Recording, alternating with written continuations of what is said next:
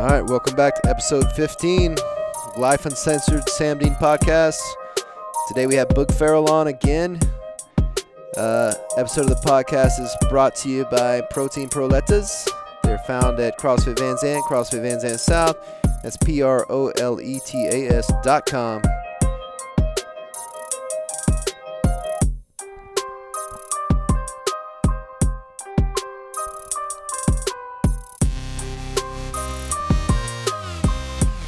Also sponsored by our coffee roasting company, Van Zant Coffee. Order online at vanzantcoffee.com. You can find us at Atticus & Co. Modern Goods, downtown Canton, or sorry, downtown Athens, Texas, Books Company. It's Christmas right now. Shop there for Christmas. Don't go to Dallas, don't go to Tyler. Go to Atticus & Co. before you go to those places. You can find Van Zant Coffee at Come and Take It Athens, Atticus & Co. Treehouse Cupcakes. You can find us at Pony Espresso in Canton, at Southern Brew Canton, Southern Brew Edgewood, Giddy Up and Go in Wills Point, Bloom and Brew in Grand Saline, Pool Tight Farms, Paul Michael Company, Picket Fence, CrossFit Van Zant. Thank you guys for listening to our show. Had, once again, Boog Farrell's on, and when he was on last time, we were going to talk about the 100 mile race and do a recap of that this time. So I really appreciate all the listeners. Thank you for supporting us.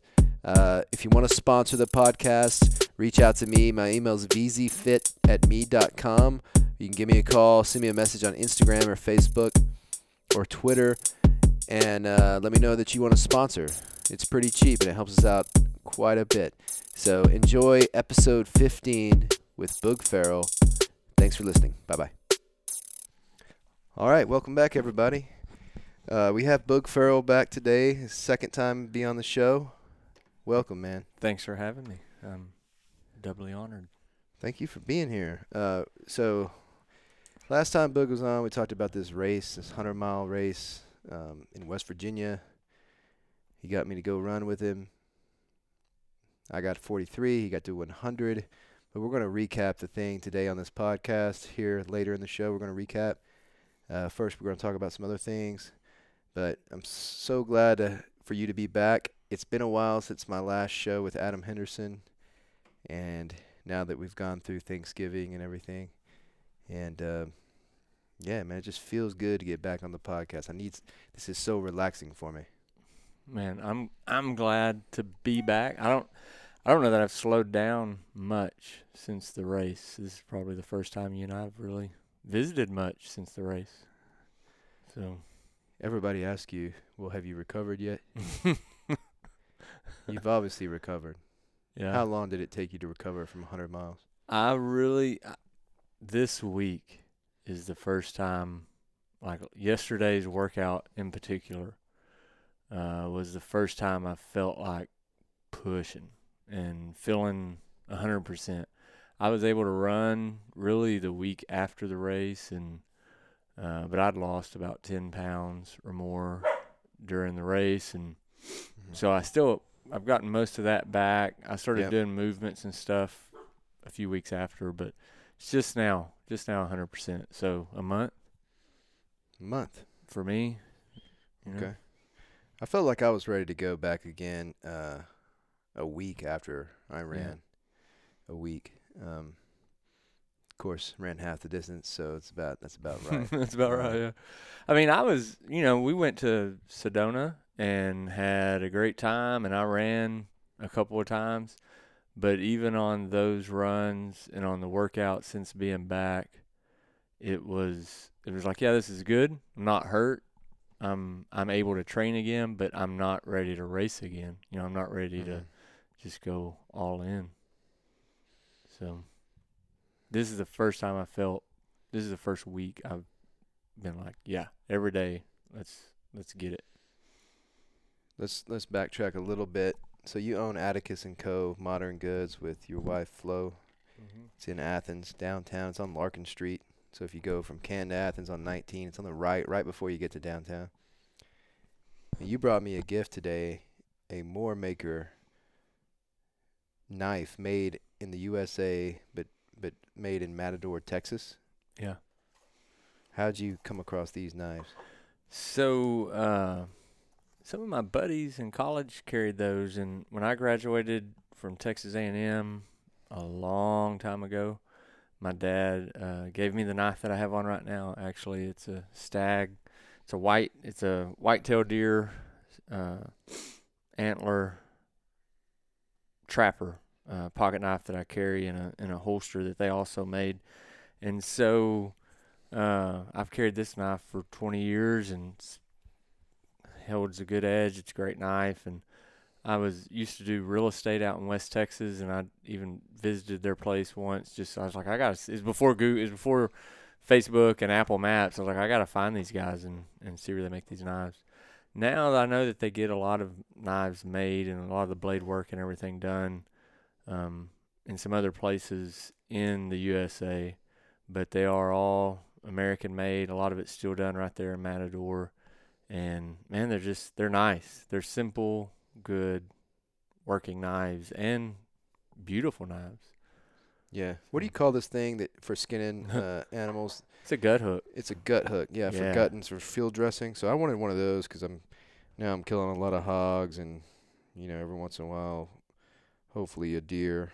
Um, and I wanted a gut hook on my knife so I could skin more easily. I, and you know I traditionally do it with the whatever knife I have on me. Really, I, and I, I don't carry. I don't have a, a normal carry knife. I have a nice Spyderco that I carry a lot, but I carry I wear the same watch every day and I carry my phone, but that's about it on on normal carry stuff. So I want to incorporate this whenever I have my my belt on to always carry this for the rest of my life. Thank you. Yeah, my pleasure. You're you're. I like. I'm a gift giver. That's one of my my love languages. And uh, you had said something about needing one of those, and and I know, like I'm, I'm particular about the things that I use, and when it comes to field dressing a deer, um, having a gut hook is really handy. Having a drop point knife as well for when you're working on the inside, it doesn't snag things as easy. So I love that blade for that, and it has a really good weight. Um, but I'm that way. I carry the same knife, chapstick, same watch, and coffee every day. To the extent when I was a youth minister, they had to do like a talent show, and a kid, his talent was impersonating me, and so he made his East Texas accent way worse, and he had a knife and chapstick and a coffee. So I guess I'm a creature of habit, but yeah, What's- I'm, I'm glad you, you ever- knife. If you ever do you ever lend that chapstick out? Yeah, don't ever borrow my chapstick No, no. because uh, you don't want to borrow it. no, you do not want to borrow my chapstick. Chapstick's really versatile. I mean, it's not like baling wire or Windex, but Mhm. it's uh, it's really good for preventing chapping in lots of Different places. different places. Yeah, we'll just leave it at that. You're a di- long distance runner, so we can Yeah. only imagine. Yeah. I'm a Vaseline user, as you know. Uh, but uh, what's Windex good for other than Windows? Windex? Oh Yeah. man, it's well you have to watch Big Fat Greek Wedding. They tell you all about it, but it's uh I know this for jellyfish. We take the little, the girls to the beach Mm-hmm. and there's been a few years where there's a big jellyfish population right there at the beach. They get stung, they come running up to us, we spray it on the sting, they go right back out to the water. That ammonia just neutralizes it. So I assume it'd be good for bull nettles too, but I've never Dang, I didn't know that. that, man. Yeah. Just learned something. Podcast is paying off. Mind blown. Speaking of podcast paying off, I'm gonna pat myself on the back for real quick.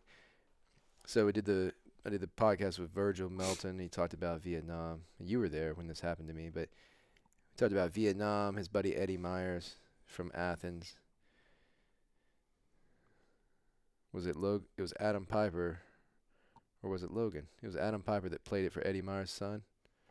I think Logan played it for Eddie Myers' because I told Logan works with Eddie Myers' son, Okay. and when I heard that episode, I'm friends with Brad as well, and so I told Logan, I was like, Yeah. you need to, you need to connect with Brad because I bet Brad's never heard those stories. So. And Brad listened to it. So these stories from Vietnam about his dad and Yeah. that he didn't know about, and Brad listened to it, shared it with his family, and that Oh, wow. that is the that alone is justification for me putting this podcast out. And Yeah. I'm I'm just I'm I'm floored that that happened and that that I could do at least one good thing with this. Secondly, I found out you could spray Windex on jellyfish uh, stings. Man, you're just doing all the good. Dang, oh man, I bet a lot of people just learned that. Hopes, hopefully. If you ever had a running company, I know you're a running coach. You used to coach track. you- You're my running coach. What would you call it, Oh, the chosen fast. Or yeah. Yeah. And why? In fact, I I I took I took a picture of a storefront in downtown Athens like Mhm. 10 years ago and photoshopped my running shop over that storefront with my Patagonia thing in the window and everything. Uh, Isaiah 58:6 says, "This is the fast that, that I have chosen." Um, here, I don't want to butcher it. Isaiah, it's uh, you got these people trying to act religious, and uh, God, through the prophet Isaiah, speaks to him and tells him all this fasting you're doing is not not working. Um, he says, "This not the fast that I choose, to loose the bonds of wickedness, to undo the straps of the yoke, to let the oppressed go free, and to break every yoke." And to not get too, you know, into the weeds on that, but I love it that he first they let them loose, then they take the straps completely off, then they let the people go completely free, and then just to make sure nobody's ever oppressed again, they break all the yokes. Um, that that verse, uh, it kind of all coalesced. That verse meant a lot to me when Flo and I were kind of started getting engaged in Africa. Mm-hmm. And at that same time, I was just really getting into running. That was uh, I'd been running for just a couple years whenever we got into that, and uh, and I just I love it. Um, my kind of tagline for it is uh, "Live free, run well." And I mean, I think if I could sum up what I, wish that I'd have for everybody is that those two things would happen. And you know, the living free I kind of talked about right there, but the running well for me, like that's really all I ever want to do. I don't, I don't, I'm not planning on winning a bunch of races. And you said something about me coaching, you being your running coach a while ago, and it seems like right now I'm helping, I'm coaching a lot of people at running, Mm-hmm. and that's kind of my end on that is just want to do well. I mean, you're doing well running 43 miles in the West Virginia wilderness. Um, is not going to be the same well as mine is not as the guy that ran the whole thing in like 18 and a half hours. But we just want to go out there and run well. And so if I had a running company, that's what it'd be the chosen fast, Uh-huh. live free, run well. Isaiah 58 Six. dot six or dash six. How do you say that correctly? Uh, you have all that stuff's made up, so you can say it however you want to. But Yeah. colon six. when I do my version I mean, of when the Bible, I when God my wrote it, He didn't put those numbers on it. So We're not talking about Isaiah Thomas here. We're oh snap, that's a whole nother podcast. All right. Uh, if you wanted, if you're somebody out there that can run one mile and couch to 5K, what, real quick, you know, we don't need to take an hour on this, but how do you you, said we had six hours. how do you start running? How do you start running to your first 5K if you've never ran one before? Well, the first thing is, as an adult, we just need to avoid being injured as we're training, you know. So we want to go after it, but not really hard one day and then not get to run anymore the rest. So if you're going couch to 5K, my first suggestion is we want to get to 20 minutes. We want to get to where I can run 20 minutes because it's going to take at least 20 minutes to run the 5K. Mm-hmm. So start out with just try to run, try to, I'm going to get out the door, step one. Yep. Step two, walk five minutes, then run five minutes, then walk five minutes, then run five minutes. You got 20 minutes done. Um, then what I'm going to start doing is each week, if it could be each week or each half week, close that walk gap by one minute. So now I'm walking four minutes, running six, walking four, running six. Once I get, I don't need to do anything fancy until I can get that to 20 minutes. Mm-hmm. Now, if I know I'm going out, I'm doing 10 minute pace or whatever. While I'm doing that, then if I want to mix it up, I could go to a track and say, okay, I've been doing 10 minutes, so that's two miles. So I'm just going to get on the track. I'm going to walk the curves and jog the straightaways for two miles. You know, you're just trying to work to where you, your body gets acclimated to that threshold of how much of time on feet the same thing I got to get used to to run 100 miles or 100k. Is it okay to walk your first 5K? Absolutely. I believe so. Stay on top. Whatever you got to do to keep moving forward. Um, run when you can. Walk when you can't. Only thing, the only enemy's quitting. It's uh 3.1 miles, Yes, sir. a 5K. Um, it's okay to walk. It's okay to walk. D- The important thing is doing it. If you always say you're going to do it, you just got, like you said, just have to get outside, walk the first five minutes, and then try to jog the next five minutes, or just walk for 20 minutes. But you got to start somewhere. Yeah. And trust me, there's always going to be somebody behind you. There's always, you're not going to be the last one. You're not going to be the last one. And even if you are, people are going to support you. If you've ran a 5K before and you want to run a 10K, what do we do?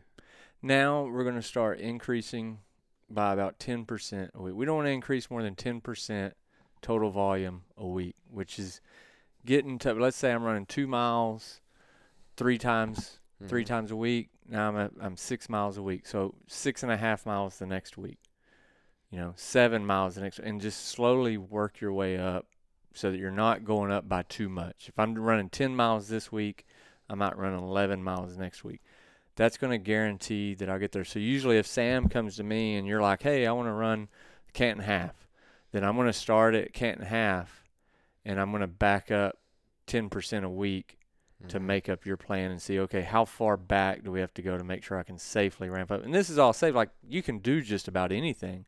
There's no telling what your body's going to do if you ramp up too fast. And usually, about every four weeks, we want to drop down and have like a recovery week. We're still active, Yeah. active recovery, but not pushing. you it. could get like a nagging e, a knee, ankle, yeah. hip injury that might sideline you if you go out if you're not used to it. Yeah. Um, And, I mean, you know, you're going to have that stuff anyway. right. Y- You know that. I mean, you're you're gonna hurt stuff training, and so all we're trying to do is mitigate risk. You're s- there's always a risk, but the Mhm. risk is not near as high as if you don't ever get off the couch. Yes. Um, But, Like I remember there was a time when I was in my life when 1 mile was dreadful. There was a time in my life where I failed a 2 mile run in the army. my first test I never ran that far. 2 miles. And I was like, how the hell does somebody run 2 miles and keep this up. I mean, these guys are these guys are monsters that are that can run two miles. And I just ran 43 is my record now. Yeah. 43. So next year I'm gonna try to get 44, or maybe I'm running Bandera this year. Still don't know. Uh, Still a chance. what's Bandera? 100k, 100k, 62 miles. 62 miles. That's January 14th, 12th. Ninth. January 9th. Yeah. We got a lot going on. Um, we'll see if we can do that. Well, to go back to something, I can I say something about my first 5k? Yeah, let's talk. Let's that- talk about your first stuff. My first, I don't, I had a lot when I was young, just running track and stuff. But my first adult 5K was uh, we had Grace, our oldest daughter, and Flo had started teaching at Eustace, and I would push Grace in the stroller, and she loved it. Like she was happy. You know, babies cry a lot. She was happy in the stroller, and so one day Flo came home and said she signed me up for a 5K. I'm like, what about you? it was like first annual uh, Pioneer Days 5K. Used to have it right after school in Eustace. So she signed me up for that, and she ran as well. And I pushed Sophie. I mean, I pushed Grace. Um, but the two things that I remember that had to do with what you just said from that race, besides Grace wanting to go back and see the cows, and I was like, Daddy's not going back. We got, I got to finish. Like I really didn't know if I could finish it. But the two things I recall first, there is somebody always slower than you, and there's always like you just learn however many years that's that was almost 15 years ago now and uh i've learned like you don't look at somebody and say i'm beating i know i'm beating that one because there was a dude in wranglers probably not even like rustlers Rustlers. yeah, rustlers Definitely. knockoff chuck taylors a belt and like a collared shirt and i'm like that guy can't be running this 5k what is it and oh my, he smoked me. I mean, he was he was getting it. I mean, of course, I was running really slow, so he might not have been running that fast, but he beat me. And that was the one guy I looked at. I was like, well, I know I'm beating that guy. The other thing is that I came away from that, and like you said, you just gotta get out the door. I came away from it thinking, you know, the people you meet at 7:30 in the morning on a Saturday, who are the reason they're out of bed is to do something like this they're generally really positive, fun people to meet. It's the people I want to be around. And that was really the running is good, the fitness is good, but just the community around people that want to get up and do hard things. Mm-hmm. Like you just encounter that so much with running. Of course, with CrossFit, that's what I love about CrossFit. Um, but that was the two things that had the biggest impact me on me on my first 5K was I just need to run well and not worry about anybody else, and you just meet good people, obviously. Yeah, hey, man, that's that's it. I feel like my journey is distance right now. Like I'm on a distance journey. Maybe I'll get on time here later, or speed. But I'm trying to conquer distance, Mm-hmm. and which I like. I like the distance game, and I don't know how to pace myself properly. I got a good idea uh, on different races. Like I'm doing the half marathon January 3rd in Canton again. I try to do that every year.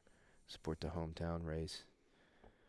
Uh, we usually have a water point that we do, but um, let's recap the uh, the hundred mile, if you Yeah. will. Yeah.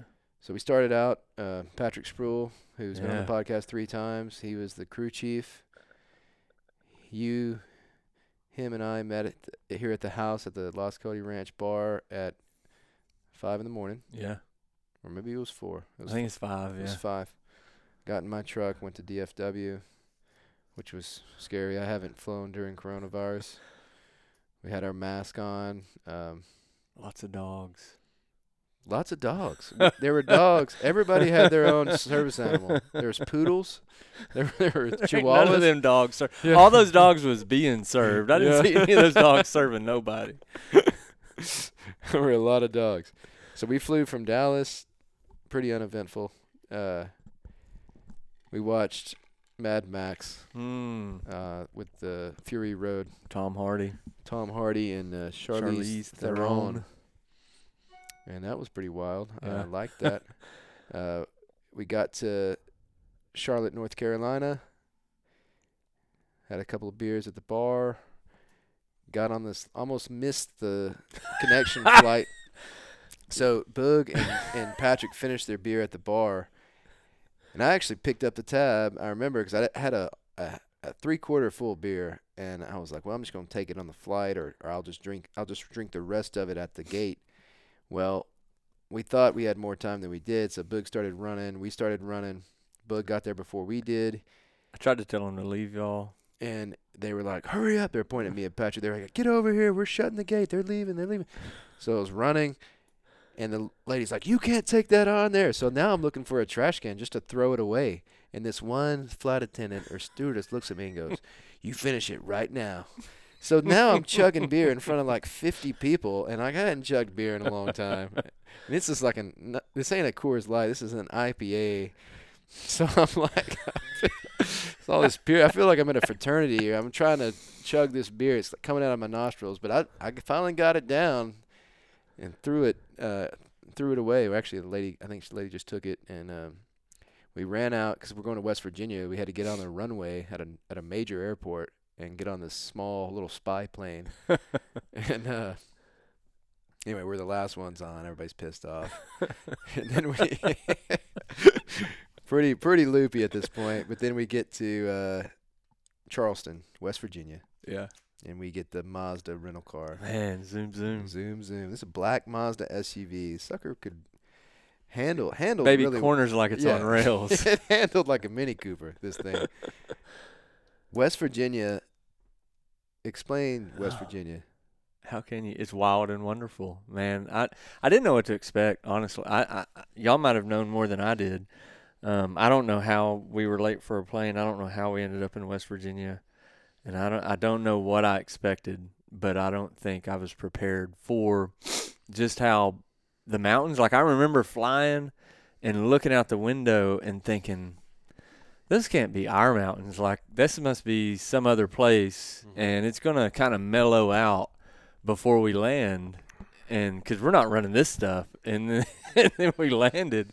Um, so I wasn't in my head prepared for how big the mountains of West Virginia were. Um, and I wasn't prepared, even though I've read books about it and articles, and you know about. Like I wasn't prepared prepared for the poverty um, that we Mhm. saw, witnessed driving down. I mean, we have poverty here in East Texas, of course, but um, It's it, it's on it's, another level. It's on another scale. Yes. that we were we kept asking each other, well, where are all the jobs? Like, where are the businesses that are open? Where Yeah. where is the the economy? Where do these people work? And it it was desolate and sad. And now I'm sure these people are happy, and we just got one little glimpse of it from a certain angle. So I'm sure the state's not entirely like that. But you know, once a thriving economy on the coal industry, Mhm. now a lot of that's been shut down yeah, and there's a lot of shacks.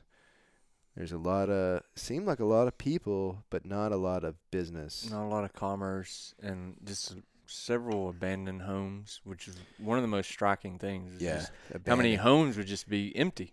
Yeah, You know, yeah, and you know, to this is kind of getting ahead, but and kind of a spur, I guess. But like I look at Bryant, our friend Bryant Baker and his wife Laura, that invited us to come out there and run this thing and put on the race. Um, you know, I know they don't. They they lived in New Braunfels, and that's super developed, really busy economy, mm-hmm. Growing, up and coming. It's Austin area. Obviously, that's a big the the area they live in now compared to that. There's no comparing those economies. Mm-hmm. But then I think the choice that they've made too, there's no comparing. Like his backyard is a trailhead, and they have forty thousand acres of public land that his three girls are going to grow up on. So I know that there's some people moving out there, and that are making a choice to live in that area just to have access to all that wildness. Mm-hmm. And I, I feel like, kind of like they said, that that is going to create an industry that will grow over time and hopefully strengthen that economy. But right now, if you're just walking in like us, like uninitiated, no Mhm. clue, and with nobody to say, here's what's going on, it was uh, it was pretty appalling. I was surprised. And another thing, like you know, you think all that New River Gorge is public land now. It's national park type land, which to me that also you have to start you have to start over and build around that Yeah. because that's like that's land that could be developed by a private Mhm. person to to make money Mm-hmm. now it's like okay no money to be made that way let's now you have to adapt and use it in some you know tourism type Mhm. way recreational way um, which is a whole other problem Mm-hmm. uh, and people have to have money to spend on recreation yeah. so like then you got to back that up and say okay well how do we get people How do in you here pivot? with some and yeah it was it was odd but beautiful Yeah. really beautiful. It reminded me of the Catskill Mountains in New York, where kind of around West Point, uh, where those mountains kind of get north in the Hudson River, and um, so we show up. We get our uh, we we finally get. There's a lot of twisty turf. I get a little nauseous in the back seat because bugs flying. We take a what appeared to be a shortcut, but turned out to be a two-hour. a long cut. That was, it's a long skull long cut it was a long cut, and uh, we get to our cabin. Um, I think we get there that night. We sign in, get our packets or whatever. Next day, we go out and check out all the checkpoints. So there's a checkpoint on this hundred mile race, a checkpoint about every seven miles, and we have drop bags where we're gonna have to take the food that we prepared, and we're just trying to get a, a lay of the land, and uh, that was a fun day. Um, pull me one too if you don't mind. Yeah. Yeah, Um, it was. It's I've never been to a race where you really didn't know where the aid stations were going to be. I think partly because the, these aid stations were so remote and also because of COVID they didn't want a bunch of people at the aid stations. So we really were kind of like super sleuths. We were Yeah. having to kind of figure out in a in a backwards Yeah. type way how to how to find them. And And I'm glad we did. And while we were running, sometimes at night, Patrick was going to have to find them and be there with our uh, drop bags and another pair of shoes and whatever we needed in the car. Which Patrick did a phenom- phenomenal job. Yeah, I gotta say, I mean, it's kind of a larger point. I I didn't. You grew up with Patrick. I didn't know him really well. Um, going into it, I just been around him at the gym a few times and had breakfast, I think, and heard him on here. Um, and you know, ultra running for me, a lot of it's pretty solitary, and so I spend most of my time training for that alone. I spend, you know, in 100k if it's a 14-hour race, I'll run 13 of it by myself, and you get really kind of dependent on your own yourself. Like I'm good, it's just me. This is doing my thing. So I don't run with a lot of people. I've ran with you probably more than I've ever ran with anybody in a race Yeah. um, between Spartan and and West Virginia.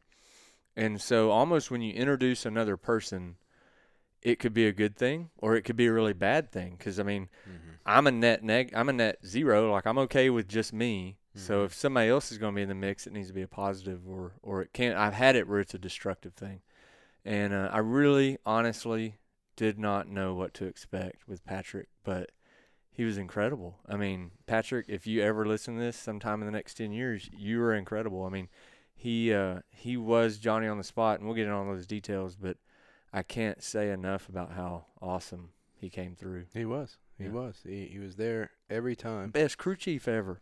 I'm best crew chief ever. You guys are the best runners ever. Yeah.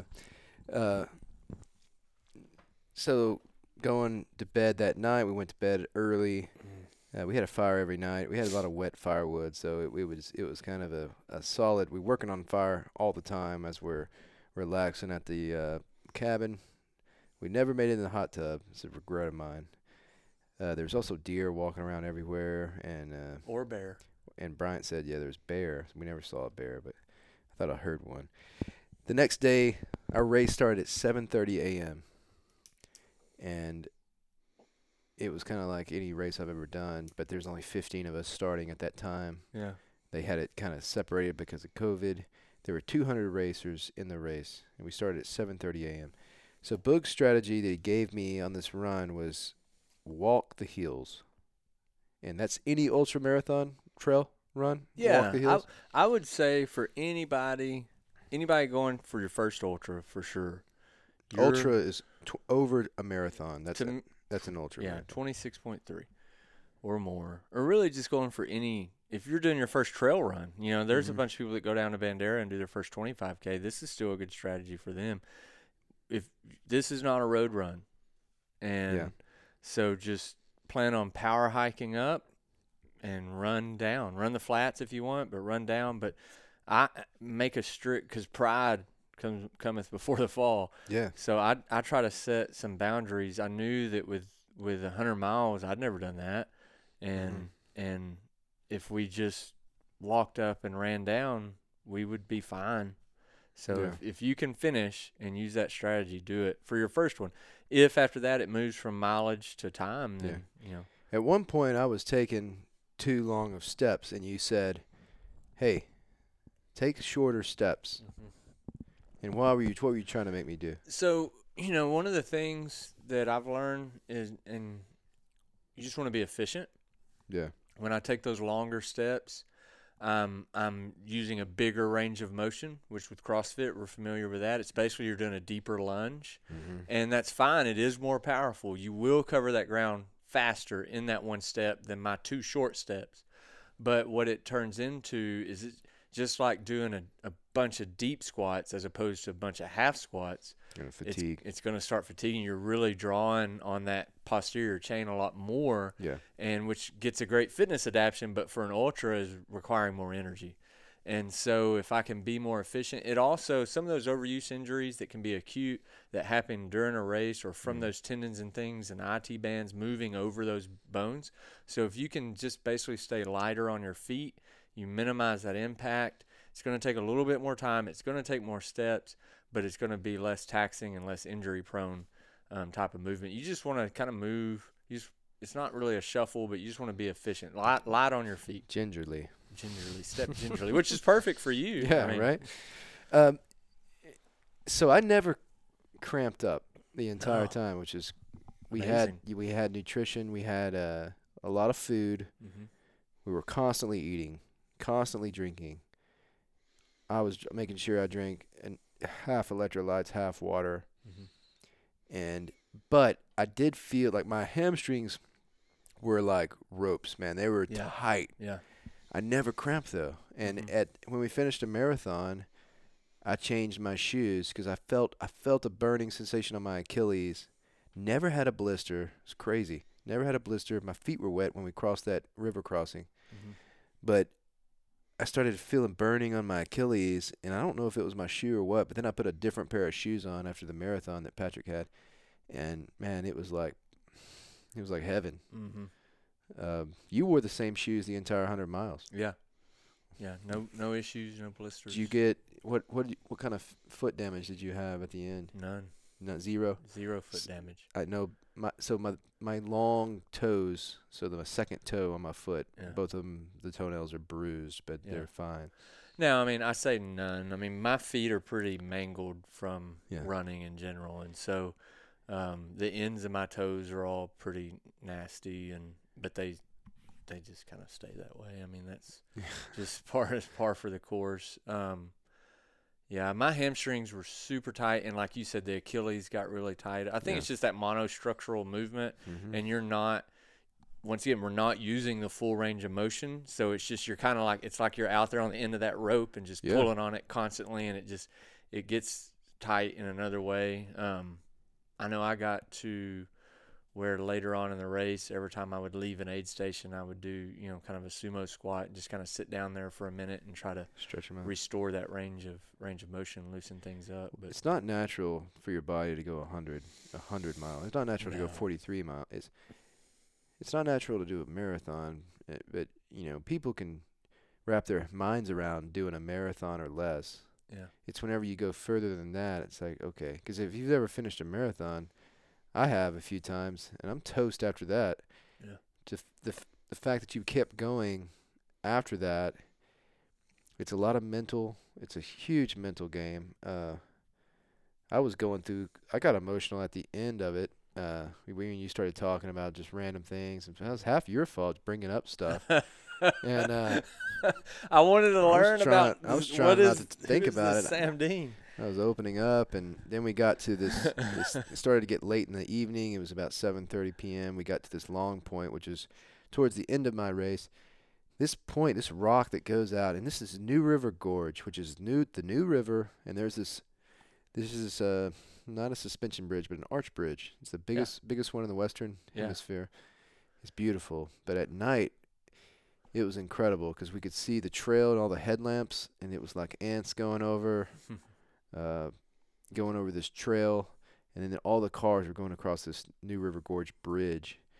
And we kind of just sat out there. Both of us called our wives and uh, just just to check 'em out, check in, because we had some service. But man, it was it was the highlight of my trip. Yeah. And uh, then I walked it walked it back into the next aid station, 43 miles. Boog took off. We met him again at the midnight at the turnaround, which was 55 miles. Met him again at 6 a.m. Yeah. Uh, And just for the listeners out there, just to kind of give a flyby, because we hadn't really. I'm, I have a picture of the race in my head, but I Mhm. know if if you've never been there, so um, to back up a little bit, I guess where we started, um, this new river, the river itself is on about 800 feet, and the ridge, the rim, rim to river, mm-hmm. the rim is around 3,000 feet, and this is approximate, you know, heights and everything. And so we started up at the river, I mean, at the rim. We worked our way down about 2,000 feet to the river, went over and did this little spur that we didn't do again on the second lap. Mm-hmm. And then we ran over to Cunard. We're about a marathon. So we're down at the river. Then, as soon as we left Cunard and, and the Mazda and Patrick, then we started working our way back up to the rim. So we were at the rim, we ran down to the river, ran along the river, ran up to the rim, ran down to Long Point, had that existential and epic experience out there, which really I think we we're gonna have to talk a little bit more about. And then and then ran I ran down to the river to Fayette, Mm-hmm. then up Mm-hmm. to a to Ansted to see you guys Yep. back on the rim. So on that one lap, you from rim to river to rim to river to rim, and then we do it all again coming back. But there's some parts they leave off on the second lap, so we're at 55 miles, but then it's only 45 miles coming back, which Yeah. for me was a mental, a huge mental thing, knowing that I'm closer to home at the halfway point. Yeah, and you're past 50 mile. You're 55 miles in, so that's good. But yeah, I that long long point, like I said, I've been doing this 15 years, and Long Point was one of the highlights of uh, all my racing ever. Just getting to hang out there for a minute, Yeah. and uh, I uh, I didn't know really what was going to happen once we separated. Um, I'd made it pretty clear to you how I wanted to separate Mhm. because, I mean, really at that point we were both pretty rough, and for people to kind of get that course, I mean, there's there's this is not in a real controlled environment. Mm-hmm. You know, um, there's parts where, like at Long Point, where if you just take a the wrong step, you're falling a thousand feet. You know, in the dark. Um, at this point, we had been Yeah. running like tw- like 12 hours, I think, around Yeah. about 12 hours, and and the body starts doing some weird things, and you get kind of zombie like, and uh, and I just know how bad off we could be. It was really um, good to have a buddy and to, and to be together and uh and there's some parts out there on that trail where if you fell off they may not find you for a week Yeah. you know Oh, if yeah. We saw model t's just laid down they've been down there a hundred years i mean you could end up being one of those model t's Some racers probably wanted to fall off. Yeah, there. I would've- At some point, I was like, you know, it might not be that bad. Just, Just- just fall off on there. roll a boulder off of my arm and let me stay here please Uh, at the aid stations, they had like uh, quesadillas, cheese quesadillas, Yeah. and they had these potatoes, which I ate a, cou- a, couple times. yeah then you made those breakfast tacos that I had at the first station. yeah We had some pizza, and we never ate that pizza. Mm. it sounded like a it was a great idea Yeah, yeah. I thought it was going to be appetizing, but it, Yeah. and, and then what I really wanted to do the podcast about, Boog had this beef jerky, and there was two the whole reason i'm getting and there were two there were two points to where I actually ran out of water before I got to the next aid station because I go through water like a you know crazy because I sweat so much. I was out of water one time, really thirsty. Boog gives me this beef jerky. He doesn't tell me it's jalapeno beef jerky. Burns me completely up. And I was cussing him, but then he gave me some of his water. So Look, it I mean- it, was, it wasn't bad. The thing is, it's a race. it's a race, and you, You got to do. I can't outrun everybody. Whatever you got to Yeah. do to take out the competition. I was like, this ain't his first race. I was like, was damn, an got me. honest, That's an honest mistake. Got me. I was so thirsty. And he hit me with the jalapeno. Spicy. so God, it was hot. spicy. And, uh, It's the worst. I wish I had a gallon of milk. I'd have chugged it right then. I'd have chugged it. It was damn couple tums. Um, but it really was great. And I, of course, you know, I think I told Ashley, I was like, you know, I got 43, and everybody's like, "Oh, I'm so proud of you. You know, you did great. You know, of course, a little inside. Of course, I wanted to finish 100. Yeah. Uh, didn't train for it. You know, I do CrossFit every day. I like to kind of go out and see how far I can get, and obviously, I know now you have to train to do 100 miles. There's no, there's no, nothing, there's no way around it. However, like I'm gonna give myself the rest of my life to get 100, which I know I'll get that sooner than later. But I'm gonna go for 44 miles. Just like if I were to run a 5K today, if I don't finish for some reason, I'm gonna next time I'm gonna finish. Yeah. See how far I can get, and uh, I'm proud of that that 43 miles. And you don't always accomplish everything you set out to, you know, and it's and it's okay. And the the the hard part's just going and starting it and just doing it Yeah.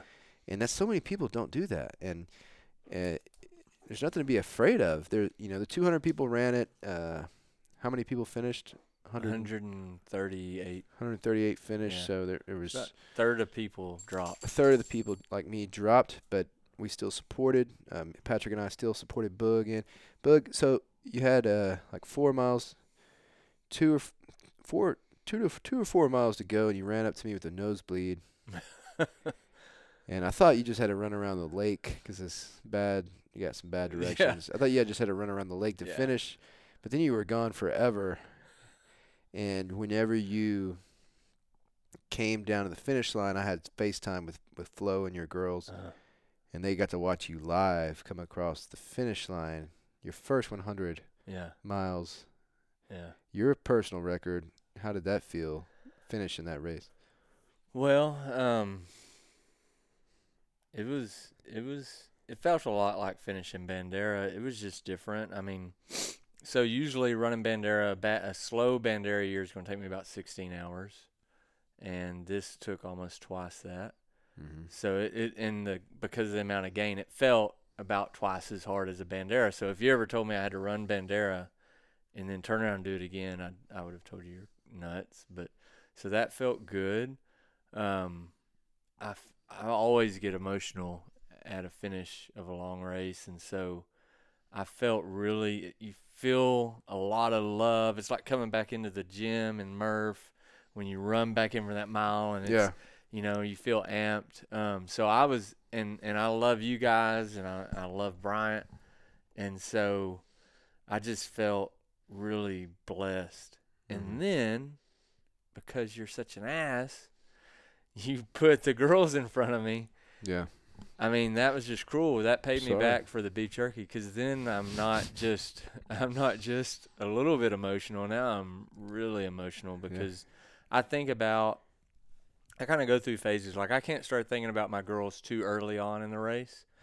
Um, a lot usually when it gets really bad at the end of a race, I'll start thinking about my girls because um, I, I want to be their Superman. I want to be their heroes. So if I set out to do something, I want to do it and uh, but I honestly didn't think you know they would see it. Yeah. I was gonna call them later, so as soon as I saw them um, on the phone, I just I just lost it. I mean, I, I learned about ten years ago that to be a good runner, if I want to be a good runner, I just need to be the best dad I can be Yeah. and then everything else will take care of itself. So I think about them a lot towards the end of the runs, and and if they're not happy for me to be doing something, then I don't really want to be doing it. And so that really just that wrecked me. It was really cool um, to see them at that moment. That was really the way you and Patrick both kept them kind of informed. You'll never know. I I ran a race one time at Bandera where I was on the first lap. I was ahead of Flo and them the whole race, and so I never got to see them on Mhm. the first lap. Then the second lap, I was behind the whole time. I never got to see them, so I didn't see them all day, and that was the most one of the most depressing days of my life. That most depressing race for sure because I draw so much of my inspiration just from their joy, and uh, for you guys to to do that really meant and will will mean a lot. Um, but it was awesome. I mean, I I didn't run fast. You know, I was 30 minutes under the Yeah. cutoff. Um, So 30 it took him 31 hours. 30 minutes. that's all throughout the night. You know, he had a headlamp. You're just running nonstop. So, you know, people ask me all the time, well, did y'all stop to sleep? It's like, no, you can't. There's no time. There's no time to sleep. Um, do you, when you, to go talking about your girls, do you ever, f- when you out running, do you feel, you ever feel guilty about, eh, I'm out here not with them? Yeah, That's the main deal, right? yeah, It's like I'm trying to do this. I gotta. I do this for me, but you know, I'm also doing hard things. I'm Yeah. inspiring other people, but Yeah. I truly enjoy what I'm doing. Yeah. But am I? I'm a little, a little guilty for being out here by myself. yeah. It's that's been a struggle forever. Um, I there and and Flo and I talk like I get pretty obsessive. My my tendencies to be obsessive about it, and so I really have to watch um, how much I'm out there. Uh, I don't I don't want to be. That's another reason why I just want to run well. If I really wanted to win, I would be out there six hours a day, just like with the games. I mean, it would be um, one of the the runners I used to read about when I was uh, earlier on in the racing. I mean, she was one of the best women ultra runners in the country. She had four kids. She had a full time job. She's sleeping four hours a night. She's training eight hours a day. I'm not going to do that. I mean, I'm Yeah. not. I'm not going to do that. And so I do uh, some of the things I try to do to offset that. It's why I CrossFit early in the morning because really, if my girls are up and available, I want to be around them. Um, Yeah. And so um, a long time ago when they were little, I started doing my long runs early in the morning on Saturdays because Yeah. they don't usually wake up until around 10 anyway. So I can get it done and get back and be present. Um, and I found that, you know, if I don't do that, if I wait till it's later in the day and then Mhm. I go do it, maybe I'm supposed to do a three lap training run at Tyler State Park and I'll get one lap in and I know the girls are up and I'm looking at my watch. I'm like, I'd just rather be at home and, Yeah. you know, so it is a trade off because you are like, I feel like I'm, do- that's part of my job as a dad Yeah. is to do the everyday epic. Um, So there's that. Ex- there's extreme of, you know, the games athlete or the people that win the hundred mile.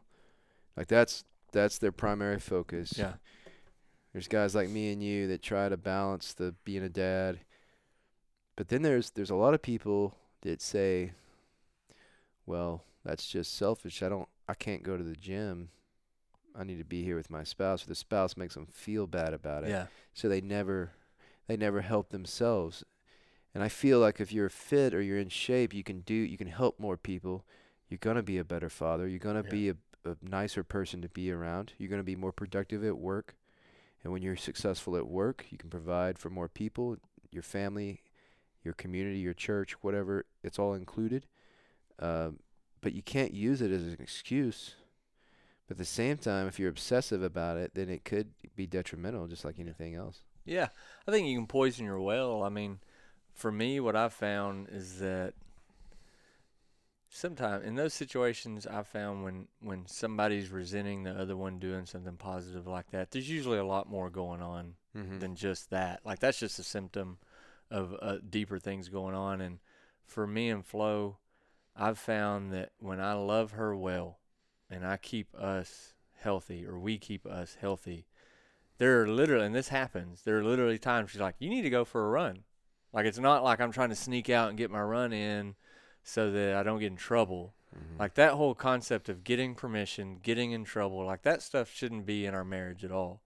And we've fought hard to kind of banish that. Like we're going to love each other well, and when we love each other well, I there's no problem with my running.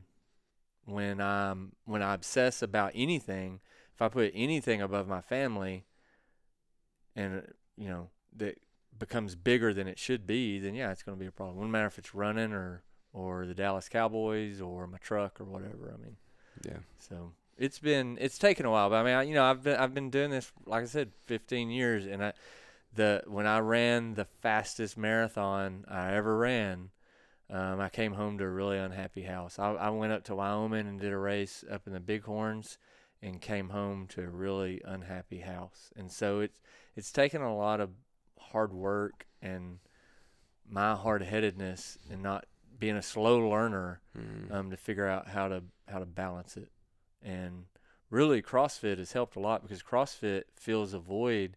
With CrossFit, I'm not having to try to train for four hours a day because Right. I'm going to have a level of baseline fitness that's there, and then I just have to run enough to be able to run well because we're not trying to Yeah. win anyway. I just want to enjoy it and feel like I'm doing good. So we have a workout. Let's say the other day it was 50 wall balls, 50 pull ups, 35 wall balls, 35 pull ups, and then 20 wall balls and 20 pull ups.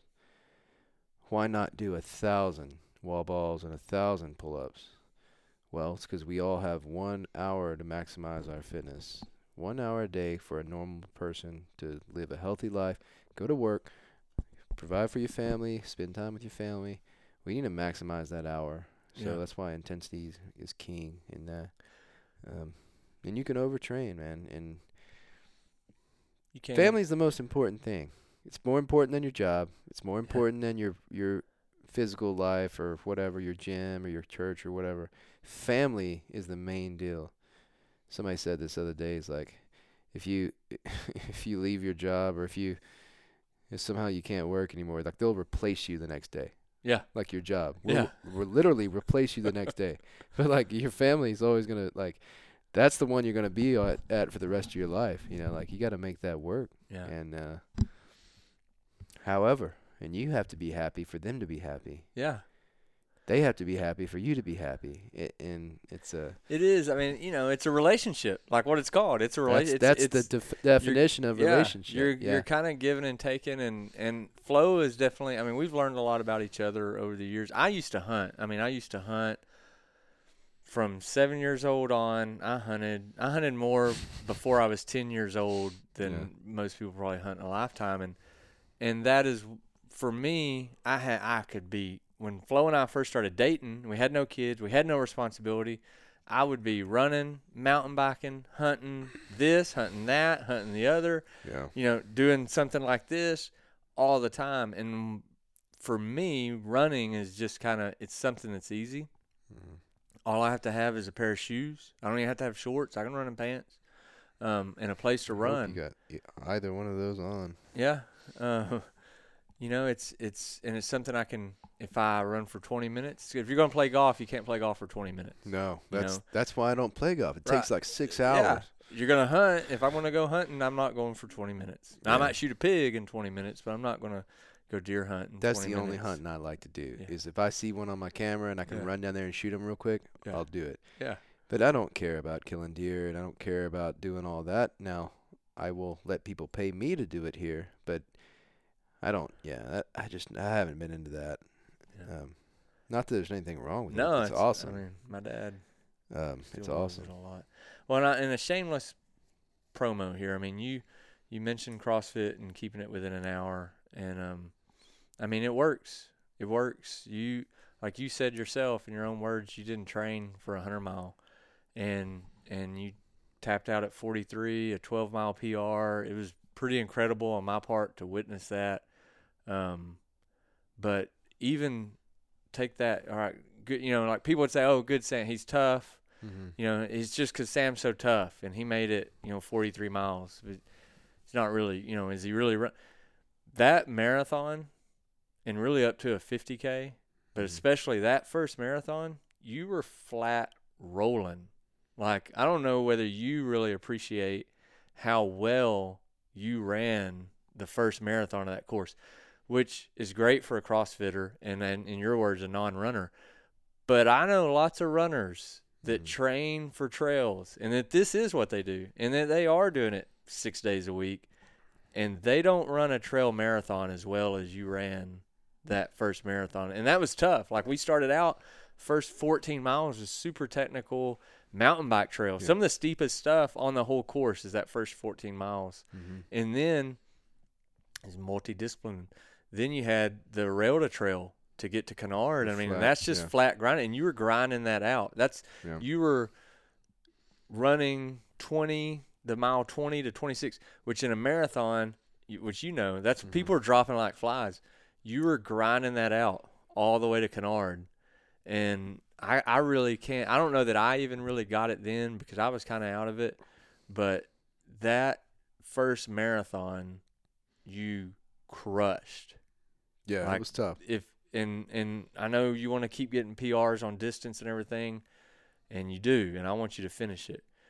But and you did good getting a PR, but that marathon too was quite a running accomplishment. Yeah, I didn't It was know- uh, impressive. When we got there, I changed my shoes and we like kept going. I didn't really sit back and mm-hmm. think. I think I mm-hmm. did a Facebook Live video at Yeah. the time. I was like, "That's we just finished a marathon." Yeah, I mean, it was tough. I mean, especially that long straightaway at the end, man. Yeah. It never.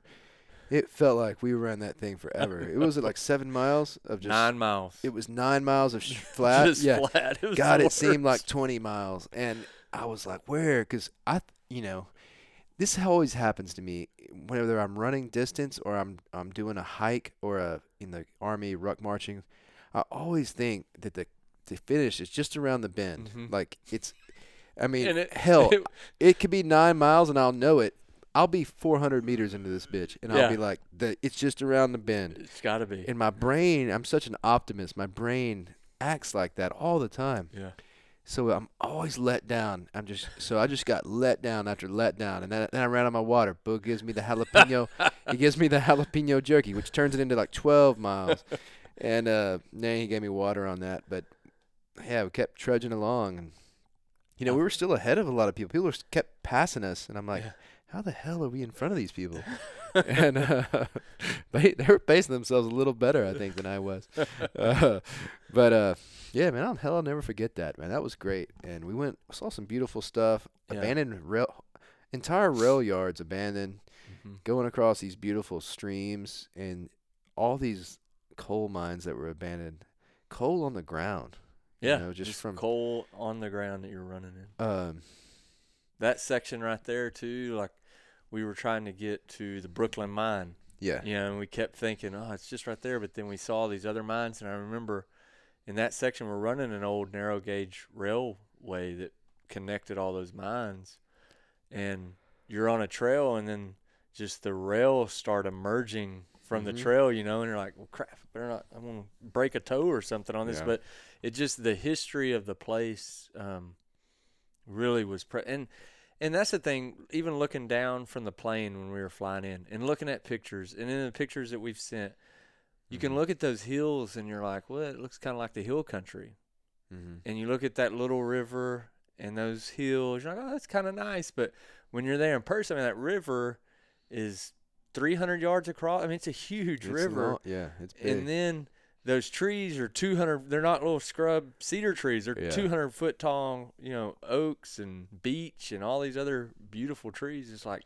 it's a pretty the scale of the race i think that was one of the things that you know when you and i were sitting on long point and we're we're seeing these headlamps and i have the video of it Mhm. it doesn't look like much on the video. It's still in my mind's eye. Um, you can see those headlamps, like you said, you know, working their way down the gorge beneath the bridge, across the river, and then up the other side of the gorge beneath the bridge, and then going off towards Ansted. And you're like, oh, that looks pretty. Well, you're looking at right there. We were looking at about 14 miles of trail. You know, Mhm. in one view, Yeah. you're seeing 14 miles of trail that's longer than all the trail at Tyler State Park. You know, that's half a Mhm. loop at Bandera, and uh, I think just the scale of that race and how much country you cover. I think because it's a point to point, Yeah. it just uh, man, it just made it. It's just on a it's i another plug. I mean, I, if you're wanting to do a trail run and you're you're wanting to push the dis, this is a wonderful mountain hundred mile because, like I said, the river's at 800 Yeah. the top of the rim is at around 3000 so you can breathe that was the one of the cool things we didn't need to acclimate for altitude no, the- because I never got bothered by altitude, other than when I had to do the steep 3,000 meter climb on the rocks at the end. Mhm. It completely broke me off. That was like that some of the toughest hiking I've Mhm. done, and I used my trekking poles almost the entire time. I got them after this after seven miles. I picked them out of the car, but um, it's ain't it, it wasn't an easy race at all. Like if you're if you're wanting to go from a hundred k to a hundred miles or whatever, man, it's not easy, but it's worth it. yeah. Just do your best. Yeah, there's a lot of beautiful there's a lot of i think pretty country that you and i didn't get to see because it was dark like Yeah, and a lot of that stuff from uh, long point to Ansted seems like it would be really really Mhm. beautiful but I it mean, I- was when we, we went the day before. yeah we remember. drove yeah What so for you? What's next? Like, all right, you just ran a hundred, got a belt buckle. What running goals do you have from here on out? Yeah, you know, I've been reflecting on that a lot lately. Um, for you know, th- that was a big one because for the longest time, because people know I'm a nut. They're, in their words, I'm a nut, and I'm like, man, this is you Boog. I mean, you, you need to meet this guy. He runs 100 miles, and every time I to be, well, I've never actually ran a 100 mile. I've done lots of 100 Ks Yeah. and lots of. So it was nice to be able to say, and because it's my friend, I mean, I want to be able to say when I'm 80, I've been running this thing every year, and and so we did. We we got the first one out of the way. Yeah. So that was a huge huge goal. Um, now, and with Bandera coming up in about four weeks, um, I used to run a little bit faster. Uh, I we've kind of with getting into CrossFit, my overall fitness has gotten a lot better. Um, but it's not just like I switched to CrossFit. Mm-hmm. We changed houses. I bought Hearn Surveying and then started, you know, the entrepreneurial, the serial entrepreneurial thing. And Mm-hmm. I've been in kind of a state of flux, constant for the last three or four years, and I'm a creature of habit. I really need to have a good rhythm of the day, um, and I need a rhythm in my training. Even though I want it constantly varied, I want to have Mhm. that rhythm.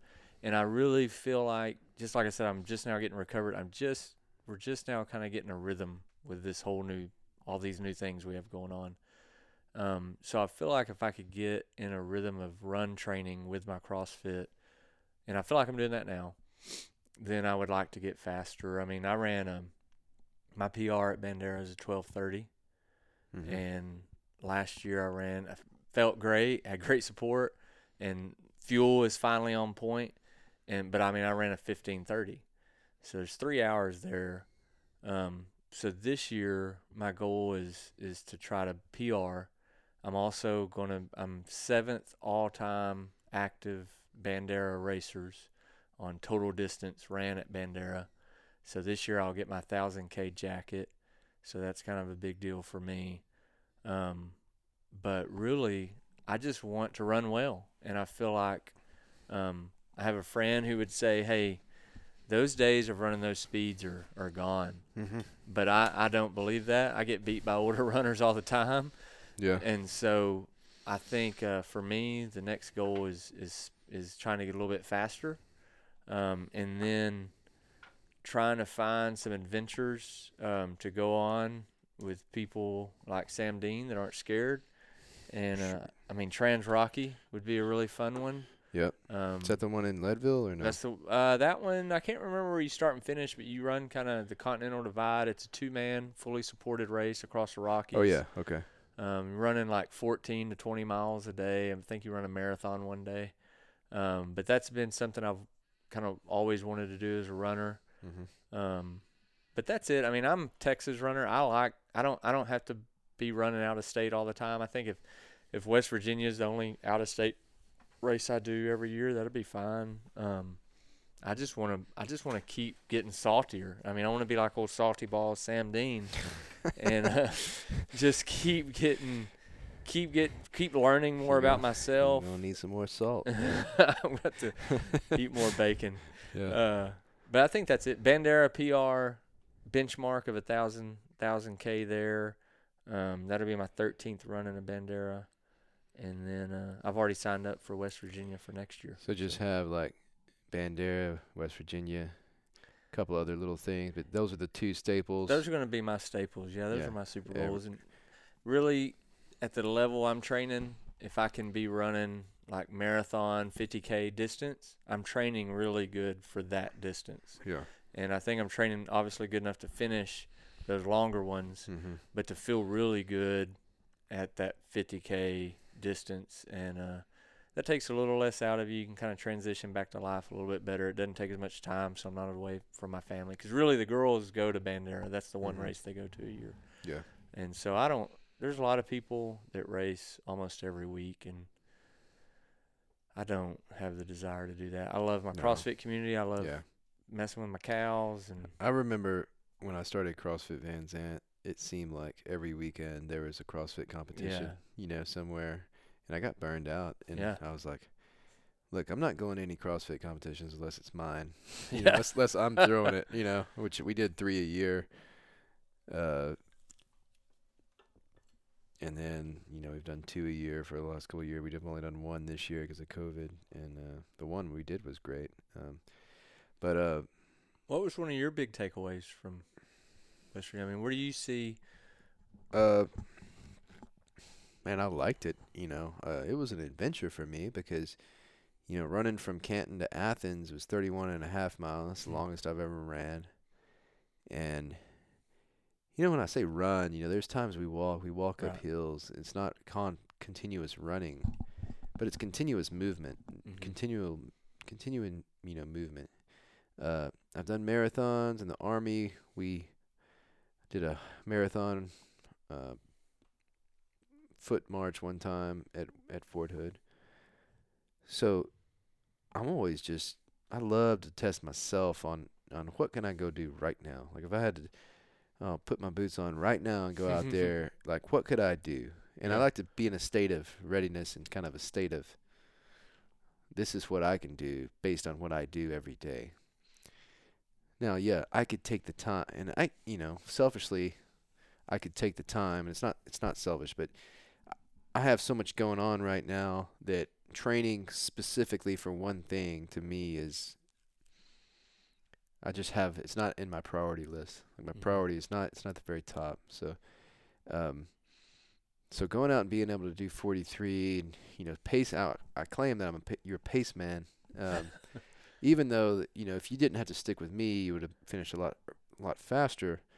You still finished, um, which I'm so glad that turned out the way it did. I probably would have started too fast and then cratered. Is what would have yeah, happened. yeah.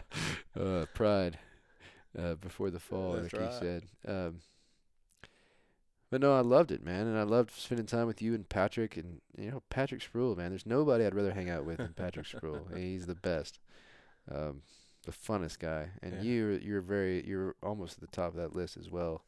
Um, but I love it. I'm gonna give him next year. I'm gonna try to hit 44. You know, if I can get a spot, hopefully I can, and and then you know, I might I might hit 60. You know, I might hit 55. I might hit 80. Who knows? Or I might get 100 next year. Who knows? Um, but yeah, you never know what can happen. And I, I had a new vest. I had some new shoes I was trying out. My Nike uh, Pegasus How did how, did pretty well. what was your takeaway on the vest? I don't I don't The know vest that was- debrief. the vest that was was great. brand spanking new for them. Brand new vest. Salomon, Salomon. Uh, Advanced Skin 12. Yeah, I don't know what it was. It was about 200 bucks though, or Yeah. maybe maybe it was more than that. And what shoes were you running? Because if there's any runners listening to Yeah. this, they're gonna obsess over all the crap that we were Yeah, using. So, so what did you? What did? What was your This kit? is okay. This is my kid. I'm I'm tights on tights on tights. So Shoot, yeah. that's my trail Way name. to roll. So the name of the game's compression for me. Um, I'm short and stubby, so I have. Boog gave me. s- I have some two 2XU uh, running tights, and then I basically wear those as underwear. And then on top of those, I had 2XU.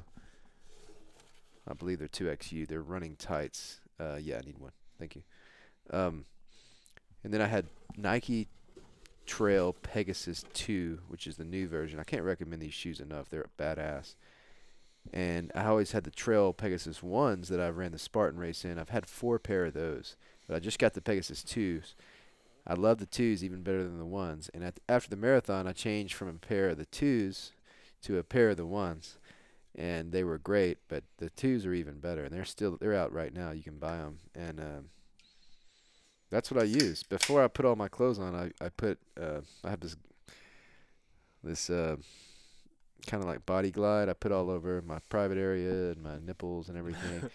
then I, I wore a, just a Brooks running T-shirt that's real thin, that's breathable, and then my vest, and then I had my neck gaiter for COVID mask, and then I have just a I wear a, just a, a normal hat like a Van Zandt coffee hat that has mesh on the back so my head can breathe. Otherwise, I'll get really sunburned. I always have to have my sunglasses. I have a pair of mechanics gloves to keep my hands from being too cold. I also have some black diamond uh, trekking poles that I use for hiking too, and they look like ski poles. You can also use them for skiing, I guess. Um, yeah, and that's it. Just What headlamp did you have? uh, I my Petzl. I bought a Petzl uh, because I always had a Petzl in the army. It's fa- It's my favorite. It's one button, simple. I had a bla- have a black diamond that I bought that's that was expensive. That has like 86 different features, and it wears me out. So I never can figure it out. I'm always I'm always clicking it certain way, hitting these little buttons, and that pisses me off. It just pisses me off. So like I'm gonna give that to somebody because I'm just otherwise I'll throw it in the trash.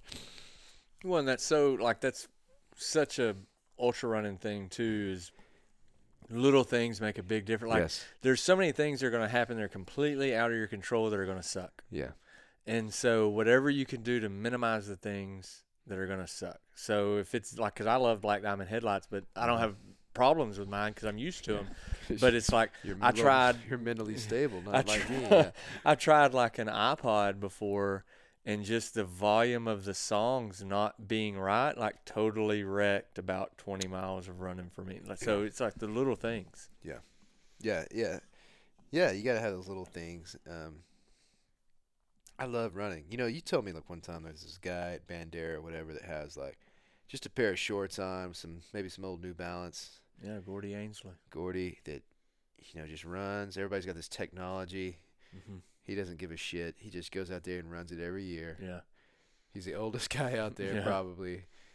But like that's true badass material. I mean, Yeah. it's just it's just it's badass stuff. And what's even more badass is whenever you can be a normal person and have a normal job and a good family and you can go out and run a 100 miles. Yeah. And you're not just this running freak. Yeah. Y- you know, that's badass to me. Uh Murph, you're gonna you're desperate to get on this podcast, aren't you? You just gotta be. But you know, you know what I'm saying? Like the CrossFitter who can who can go to CrossFit, not competitive competitively, but you know can RX some workouts, but Mhm. sti- but is a normal person, Yeah. and because you can you can also obsess about that, and that's that's your entire life. Well, Mhm. okay, good. When you die, they'll be like, oh, you know, such and such CrossFitter. Man, they were pretty good at CrossFit. I'm sad they're gone. You know, that's all that's gonna give you. You Yeah, know, that's yeah. all, that's it Yeah. and that's not worth a lot to me. No. So it, I you know I'd rather be have fun, do things I love, do a bunch of different things. You know, like the regret. Regret's the only thing you don't want to have at the end of your mm-hmm. life. You have everything else that make regret. So I love to do a hundred mile race. Like that sounds adventurous to me. Yeah. You know, it's it's exciting. Uh, it's a it's a feat of strength. I love you know working and doing these businesses that I have, and I just I don't want to I don't want to leave any any stone unturned uh, on the the whole life thing. Yeah. You're supposed to be on this podcast, man. Yeah. I'm just I'm just Yeah. talking. Well, I'll tell my kit then. Um, yeah. So, what I used at the race, um, my kit's pretty much the same. The only thing, so last year I started Bandera in Salomon's, which is what I've ran in since I Mhm. started trail running. And at the 50k mark, I felt like I was kind of having a stress fracture on my fifth metatarsal, and I switched to my Hoka One One Mm-hmm. Speed Goats, Speed Goat threes Mm-hmm. they saved that race and then that's been I still use my uh, Solomon speed cross for like if I'm doing hill repeats something super technical or I'm not running for very long I'll run those but my feet I think because of CrossFit and starting to do more movements besides just monostructural single direction with all the squatting and the jumping and landing of CrossFit my my foot my toe box has gotten wider my feet have kind of splayed out a little bit and like gripping the Mhm. ground more it's changed what shoes are more more comfortable for me. So I start down there, Hoka One One Speed Goat threes, which they're not making those anymore, and I'm sad. The Speed Goat fours are really good, but I like the tongue on the Speed Goat threes better. Then I thought they were called Hoka One. They're called One. I thought they were one one too, but uh, Chris McWaters with Tejas Trails, Hoka One Ho- Hoka sponsors the major Tejas Trails races now. They're like partnered up, and when they say it at their official race, they say One One. So it's some, I think it's a Hawaiian thing. So I need to learn. My, at one point, I read it and I was like, "Oh, that makes sense. That's pretty cool." But to- I can't remember. We need what to it ask is. Yeah. Jesse Henderson. Yeah, Jesse could probably tell us. My dad has like three pairs of. Maybe he could tell us. I don't know. But those TXU or 2XU uh, compression socks, the calf, you know, calf sleeve type socks, 2XU Wolverine X Man uh, running tights, Mm-hmm. and uh, I always run in Patagonia Capilene, um, featherweight or lightweight, uh, silk weight T-shirt. t-shirt and I have a long sleeve version of that, but I didn't I I don't think I, I don't think I used it. I think we started with a short sleeve and gloves on yeah.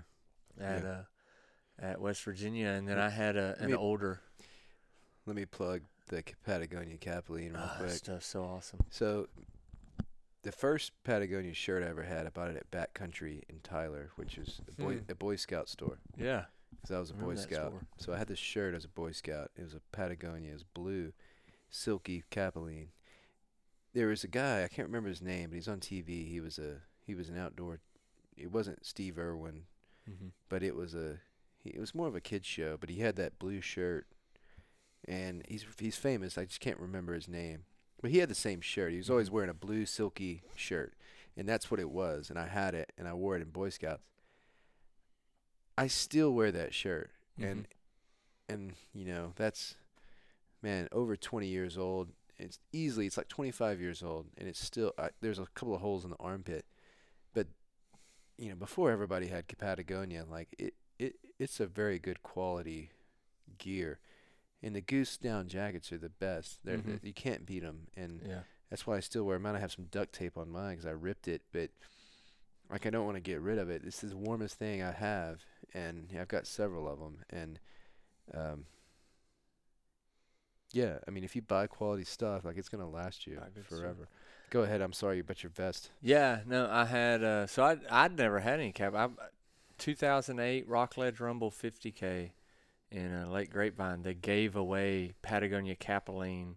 It was uh that race benefited veterans and they gave you a Capilene long sleeve shirt for the for the finishing shirt. Mhm. That's the first one I had, and then now I'm so I have a long sleeve one, and that's what like you can wear it from 30 degrees to 60 degrees. You're still comfy, you know. But then I had my uh my older Salomon Advanced Skin 12 Mhm. pack, and I had a insulated uh, bladder in there, which I just started using those a few years ago. So I was drinking on that the whole time. I had our kind bars and food and poisonous, toxic, uh, partner killing beef jerky in the pockets, and I had my phone 'cause I took about a million pictures. Red hot beef jerky. Yeah, it was really I mixed red hots with it. That was in there with it. Um, Hot tamale. I had all that stuff kind of poked down in the pockets, and then I always wear a head sweats hat, and I had a uh, black diamond uh, spot for my headlight, and I only went through two sets of batteries, I think, in uh in overnight. So I was really surprised with the setting because I would dim it down if we were walking and climbing, but anytime I was jogging or we are moving faster, I had the spot on, and it the batteries lasted really good. I was really surprised. I wanted to try the Kogalla light bar, but after that's just too much light for me, and it's too heavy Yep. um, for my purposes. But we saw people using them, and Yep, they, they they were were- loving them. They were using them. They were blinding me. Yeah. And then I had a Pearl Izumi Houdini type jacket, and I'd never. There's so many things I learned on the hundred mile that I've been trying to learn forever, and that was one of them. Like I'd come out of the aid station, I'd you get cold sitting there at night, and I would put that Pearl Izumi over everything, over the pack and everything, and then I mean y'all saw me how bad I was shivering and everything Mhm. at Ansted, and about a mile or not even a mile, with a jacket on, once you get out of the aid station start warming up and then I could just pack it in itself and stick it back in my in my vest and I was good to go. So that was a really good thing to learn too. That and just no sugar. I mean for me, water, I had very little electrolytes. Um I would take a few shots of electrolytes, but um it was mainly potatoes, Mhm. breakfast tacos, quesadillas, beef jerky, and kind bars, the high protein kind bars. I mean, I was really, I my gut felt good the whole time. I never felt, and, and I didn't, I wasn't just completely zombied at the end of the race. So eating real food helped a lot. Yeah. I felt like. And I s- you don't sweat near as much as I do, but that's I had salt. Which I'm wearing the hat from the race. There's still a salt stain. Yeah, I, I can see salt 'em. all over, like so thick you could rake it off into a salt shaker. Like it, it was. I, I put out some major sodium, and so I'm glad I had enough electrolytes to not cramp. Because usually, even on a half marathon, I'll catch a cramp. Yeah. half marathon. So uh that really goes to like I was eating and drinking enough and it was it was good. Yeah. It was good. All right. Well, what else you want to talk about? Oh man. Proverbs one seven, I guess. Fear of the Lord is the beginning of knowledge. That's where we should have started. I mean, we don't even know anything without that.